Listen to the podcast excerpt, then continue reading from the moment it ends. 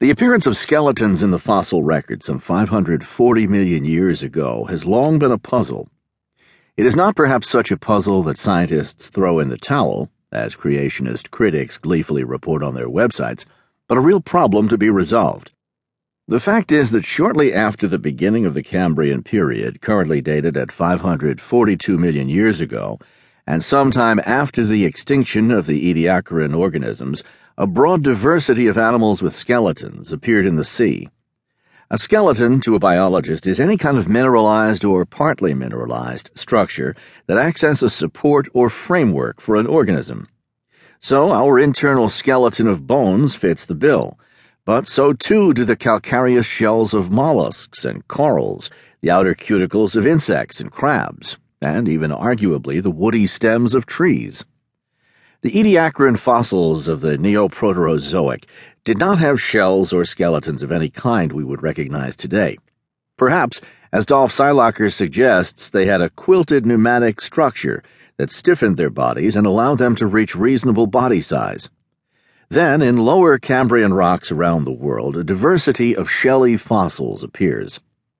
It is the fact that skeletonized organisms seem to appear suddenly, geologically speaking, and all at the same time that is the puzzle.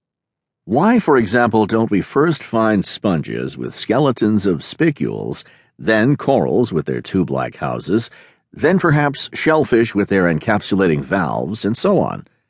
Of course, when looking back over half a billion years, it's not easy to date every rock formation precisely. But every study seems to suggest a rather coordinated appearance of animals with skeletons about 542 million years ago. This dramatic event has been called the Cambrian explosion. The debate revolves around the reality of this event. Most paleontologists and evolutionists, including Darwin, have suggested that the Cambrian explosion was real and that what you see actually happened. Others, however, urge caution and suggest that we might be seeing something artificial, the result perhaps of incomplete preservation of the fossils.